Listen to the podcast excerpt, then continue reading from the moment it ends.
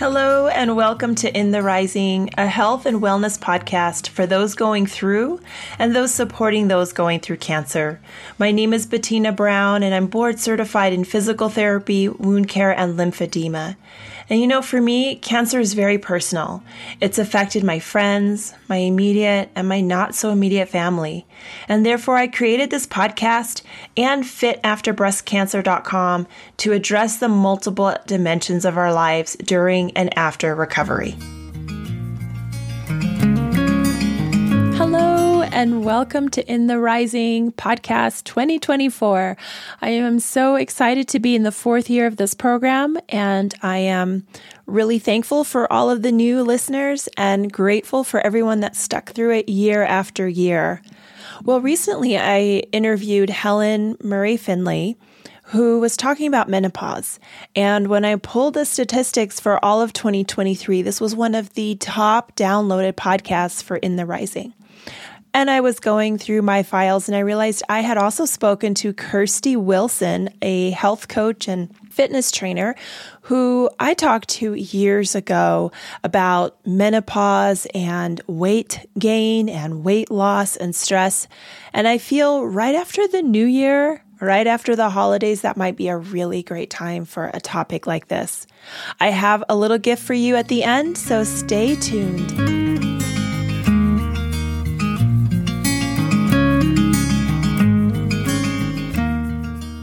Kirstie, you and I are female podcasters. We are women that are really interested in helping others and other women focus on health and uh, what you call here a vibrant, thriving life and how important that is.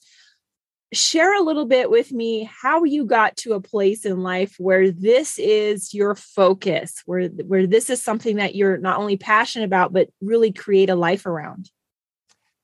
Well, thank you. I'd love to. And it's really one of those where it's my mess is now my message, as I like to say. So I was always one of those lucky women, and I now realize how blessed I was, that never really gained weight. I was one of those women that could go on vacation and drink the fruity rum drinks and eat what I wanted and maybe gain a couple of pounds and come home and be back to normal in two or three days. Never thought anything of it until perimenopause hit, which mm-hmm. I didn't even know what that was. Didn't know it was coming. I was 46. And the first sign of it for me was sudden weight gain, and I gained 30 pounds. Mm-hmm. So I did what everybody does, right? I cut my calories and I went on a really restrictive diet. And upped my workouts and I was doing crazy workouts, you know, tons and tons of cardio. I added in HIIT, I added in strength training, and I was probably at about a net 900 calories a day. Mm. And not losing weight mm-hmm. at all. So I have a background in public health.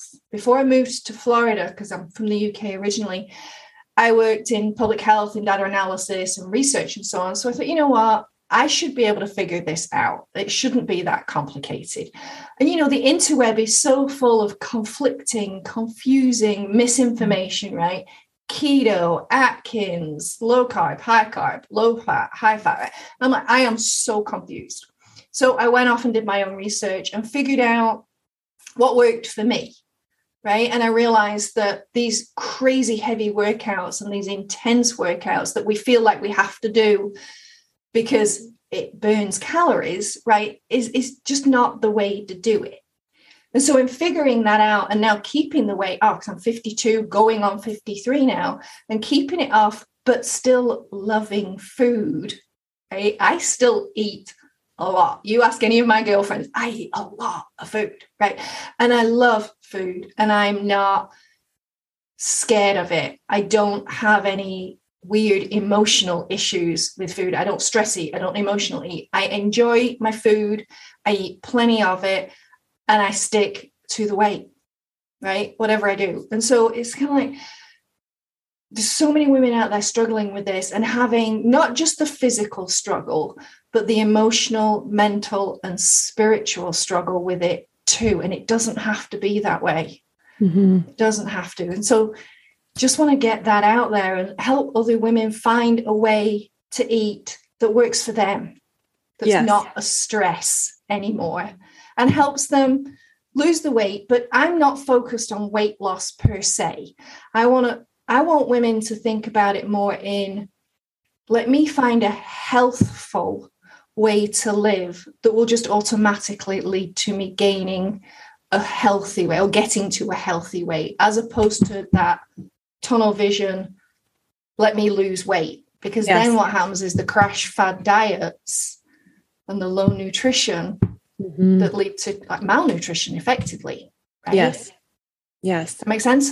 It sure does. And a, a lot of people um, as a physical therapist that's my background. I learned some about nutrition but obviously nothing really. And and as a perimenopausal woman too where my eyebrows have lifted in the last few years so i'm like what i have done my entire life and i have a physical job where is this coming from like what is that? you know like uh, where is this coming from the frustration also an embarrassment how do you work in the healthcare field and you're you know you're carrying more than you should um, and and also with the health risk. For example, I carry a breast cancer gene. I I have a genetics background. I know it doesn't necessarily mean anything, but the more weight we have, the more it means something. So it is um, a, a true like health issue, and I I'm seeing this and hearing that. So I personally I'm in the mess, but I also hear your message as well you are also you know you're a certified personal trainer and also certified health coach mm-hmm. um, share a little bit how that process helped you find an answer for yourself that is also helping other women find an answer for themselves absolutely. Mm. Absolutely. So the personal trainer was kind of a prerequisite for the health coach. I i went with the mindset of i want to become a health coach. And I'm, I'm glad I did the physical thing, the personal training thing first, because it's such a grounding for the health coach. But it also made me understand the role of muscles and flexibility in terms of and stability for women our age because again i'm not just focused on the weight loss it's it's what i help women achieve but in a overall health approach mm-hmm. right so when we get to this age and our hormones change you know this being a medical practitioner yourself, right? So we lose muscle mass, and that increases fairly dramatically once we go through perimenopause. So we're, we're losing 3 to 10% of our muscle mass every decade. So that impacts weight loss because calories are burned in the muscles, right? Mm-hmm. So if you've less muscle, you're not burning as much. But all that hormonal change also means that our metabolisms are slowing down with increased stress and physical changes like ligaments, you know this, right? Ligaments and tendons just start to get less flexible because of the decline in estrogen and testosterone and all that, right? And it's just so much more important to think about being gentler on our bodies, but making sure that we are doing the appropriate level. So, a moderate exercise every day, a brisk walk, right? Doesn't need to be any more complicated than that. Some amount of flexibility and range of motion training, right? So we want to be getting those stretches in. We want to be making sure that our core is stable and our big muscles of our legs have good strength because we don't want to fall. We don't mm. want to get injured. You know this just as well, right? So, and we want to be doing a bit of strength training because we want to keep those muscles strong. Now, again, we, we don't want to be trying to be Arnold Schwarzenegger here. That's not the look we're going for. It's pretty much physically impossible for women, right? Because we don't have that level of testosterone. But we do want to be keeping those muscles strong. We should be strength training two to three times a week. Yes. And and the more research I'm doing, the more I'm realizing um, that the cardio is important and that is where our brain goes, almost like the old time aerobics. But the strength training becomes more important as we are getting older. And again, we don't have to do two hours a day, that you actually have nothing left to give after that sort of unless you are that is your job is your profession to be that kind of athlete but it, the strength training was kind of a surprise for me, even though I'm a physical therapist. This is not my area of how important that really is um, for bone health, obviously, as well, but for muscle health as we are going through different phases of hormones changes. Yeah, absolutely yeah um, and the stronger well to me is the, the, the, important thing is and you you'll see this i'm sure in physical therapy especially working with women this age we all know that lady in maybe her 60s maybe early 70s who had that fall mm-hmm. and broke her hip and was just never quite the same right I, I don't want that for us if we start doing some strength training in our 50s two or three times a week with medium weights and just keep that strength, we're not going to have those falls. And if we do, we're going to recover a lot better. We're not going to have the breaks as much. Yeah. And again, the calories are burned in muscles. So we keep our metabolism a little bit better if we keep our strength up. And it's spiritually good for us if you mm-hmm. see that you've got like a good physique, toned arms, toned legs. I mean, again, it doesn't have to be about vanity, but there is a spiritual thing there and an emotional thing.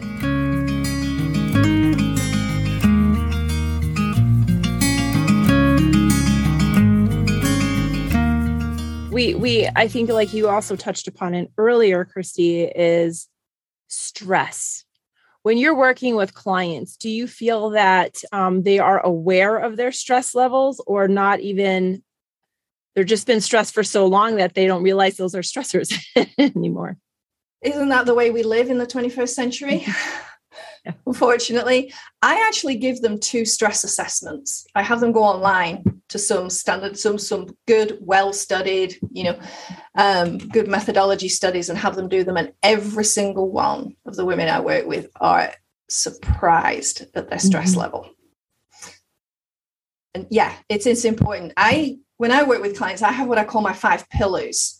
And it's nutrition is the biggest part of, of weight loss and healthfulness, right? But also activity and the exercise that we're talking about, hydration, and then stress and sleep management. Now, I understand sleep can be difficult when there's hot flashes and that kind of thing going on. Been there, done that. I get it. But we know so much more about sleep and its impact on us when we don't get quality mm-hmm. restorative sleep. And again, so much of this is tied together, right? If you're getting good nutrition and your gut health is good and you're managing your stress and you're getting some activity, you'll get better sleep. It's mm-hmm. this whole like Venn diagram of how it all fits together. Yes. So yeah, I mean, I, I cover with my ladies when I work with them all five of those what I call the pillars. Yes, yes, and and to just know that that is also important because we try to multitask do so many things especially you know we it sounds horrible there was a time that we didn't have to take care of a generation above us right because of just but with our life expectancy you are doing a lot for um, being the children for many women being the daughters and children of someone that they're taking care of being the mothers and grandparents of others that's a lot of stress and it's a lot of um, expectation, right? This is my family or this is my mother. But I'm seeing, I am literally seeing uh, clients in their 90s and their children are retired and they physically can't just go home and take care of them like they used to. You know, it, it just, that adds a stressor. Um, and that they're taking care of the grandkids. These are all things that we don't, we take for granted, but they affect us.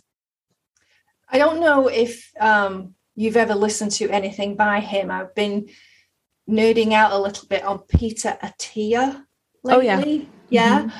And he, I was listening to a podcast that he did the other day where he, I mean, he's very into longevity, right? And he was working back on kind of the basic activities that we all need to be doing in our 90s and working back how we need to be building strength in our 50s to still be able to do them in our 90s. So he was doing things like being a grandparent and a child running towards you. And of course, children don't stop, right? Toddlers don't stop when they hit you, they're going to run into you. So mm-hmm. you got to be able to bend and pick them up. And it was a really interesting podcast because he was talking about if that child is 30 pounds and you want to be able to do that at 90, In your 50s, you kind of need to be able to do a goblet squat, which is the basic same move, right? Of like 60 or 70 pounds because you're going to have that muscle loss. No matter mm-hmm. even if you strength train, you're still going to lose some of it. And it was, I was going to walk and listening to the podcast while I was walking. I was like, that's really interesting. And that's a lot to comprehend. But again, that's where we need to be starting to think about it. I talk to ladies, and I mean, I call it thriving in your third act, right? Because if the average quote the average age of death for women in the US right now is 81. Most of us are officially menopausal at 51.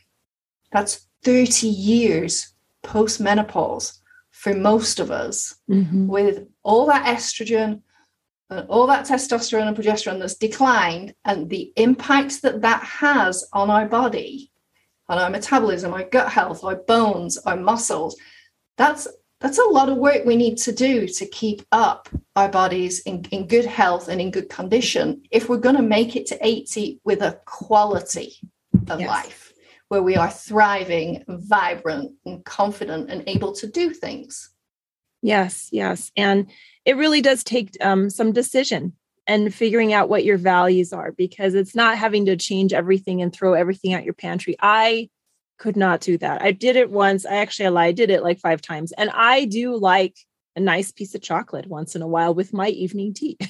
but it is just as soulful and as important for my ritual and peace as eating the healthy salad. You know, those are all things together, everything in moderation, including moderation. But you are yeah. you you have your own podcast and I would love for you to share um more about that.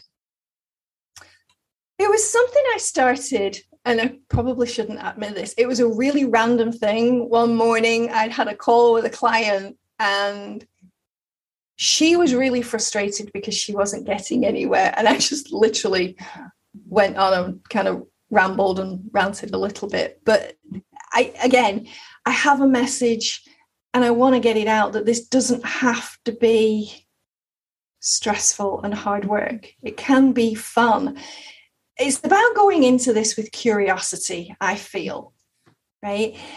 There's no one, one size fits all diet, there's no off the shelf thing. There is an optimal way of eating, I believe, for women our age, but that it's about taking that and then figuring out how it fits you. And so that's just what I talk about on my podcast. Uh, but I do cover the five pillars. So I do talk about um, the nutrition, the activity, the hydration, the stress, and um, sleep management. But I also consider that there's three foundations under that, which are accountability, community. So I also have a Facebook group to help women with the community and the accountability, but mindset. Mm-hmm. you mentioned having a why and knowing your values, right? If you don't know why you're trying to achieve the weight loss, and it's a deep a, a really deep reason, like I, I, say a why that makes you cry, mm-hmm. if you don't have that reason, you're really not going to achieve it. We know so much more. You talk about high performers and the habits that they have. And you read any of the books, you know, Dean Graziosi or any of those kind of mm-hmm. guys, right? Tony Robbins, Brendon Burchard. They've all done studies on super high performers. They all have a really core value and a deep why as to what it is they're trying to achieve and what their mission is. I think that's the same with weight loss. If you don't know what that is, and you don't do that mindset work first, when the obstacles come along, and they will, that's the thing, right? Mm-hmm. Those struggles, those challenges, those obstacles, those step, setbacks, they're going to happen. And if you can't go, hang on, what is the reason I'm trying to do this? Mm-hmm. You're going to struggle and you're probably going to cave in a little bit to some of those struggles. But and and, that, and again, that's okay as well. Most of the time, achieve the best you can eat, the best you can do with your stress. Most of the time, as you say, moderation, including moderation. So that's kind of where where I go with this, and that's just the things I talk about on the podcast. Yeah, yeah and and to to Dean Graziosi is actually who I heard this from um, because you know I I do I, am a certified life coach and we get these, these things of 50 different values. What are your top 10? Put it down to top five. And but I also liked how um, Dean Graziosi said this that if you, for example, say I want to lose weight, what is the why under that? Well, I would like to fit well in my jeans. Why do you want to fit well in your jeans? Because and as you continue usually when you get to the fifth or sixth or seventh why you actually get to the real reason. It's not just this global i want to lose weight. It may be all the way down to well i really it's not even about my jeans. It's just because i've seen my mother or my sister struggle with weight gain and now is not able to get in and out of the car. I've seen my brother struggle with knee pain, had to have knee replacements. It got infected, and then he was at, you know, in a nursing home. A lot of times it's not just I want to lose weight. We all know how to do that. We all know how to move, but it, there has to be something that sets a fire underneath us that even if there is a week where things kind of go, that obstacle, those hits are coming, that's guaranteed that we're able to go back to that uh, that deep fire in our why that makes us cry for sure. Yep absolutely. Why that makes you cry i think it's so important. It's one of the first things i work with ladies on like i really want you to do some deep work go journal and spend like a whole week. Sit down three or four times with this because you've probably never done this before and it's hard. Mm-hmm. you've really got to get deep in there. And i think many of us have lost the ability to do that. It's like we've lost the ability to connect with our food. Mm-hmm. We've lost the ability to eat mindfully because we're all, again, the stress of 21st century, we're grab and go. We stop at the gas station, we pick something up on the way home. You know, we don't cook at home anymore. So it, it all fits together the same thing, right? And we've forgotten how to, especially as women, take care of ourselves and think about what we want and what it mm-hmm. that's driving us and why we want to do that. And that kind of goes back to what you said about we're mothers, we're daughters, we're friends, we're colleagues, right? We are not very good at giving up obligations that don't serve us mm-hmm. anymore. Right? We take things on, but we never let things go. We just keep mm-hmm. piling things on because it's we are. I mean, there's a biology there as well, right? We're meant to nurture, we're meant to be moms, we're meant to be all that. But we are really bad at letting things go. Yeah. And it we don't give ourselves permission to do it. And I I think there's there's a lot of messaging around that that we need to start talking about as we get into this age because you know we should be able to thrive and we should be able to do more of the things we want. We, we start to get a little bit more freedom, right? I mean, a lot of us, our careers are getting a little bit more to where we want them to be. And we've got more confidence in the workplace if we're working. We might have an empty nest and we don't have small children to take care of. We have more adult children who don't demand our time and you know hopefully we're a little bit more financially secure and we can do some more of the things we want and yet we still pile this stuff on and we yeah, never true. we never take care of ourselves yeah and somehow if we do we feel guilty mm-hmm. yeah and i think that's a core of it that sometimes we carry this extra responsibility but it may also be we're carrying the extra weight of everything around us not just the weight itself in our hips or stomach, um, but the actual weight um, in our emotional case. And yeah. that's where you're addressing that with your own services, the other components, um, not just the physical part. Right. I mean, we know you you add all that on, and you've got the physical weight, but the emotional weight as well, and all that extra stress. It's again, it's just that vicious cycle where the stress leads to emotional stress and chronic stress, which leads to inflammation, Inflation. which leads to, you know, weight gain that doesn't go anywhere, and visceral fat, which is even, I mean, that's a whole other podcast on itself, right? yeah. Visceral fat. So yeah, absolutely, absolutely. I mean, it's a whole food kind of whole food holistic approach to living a healthy lifestyle and hopefully making weight loss a byproduct.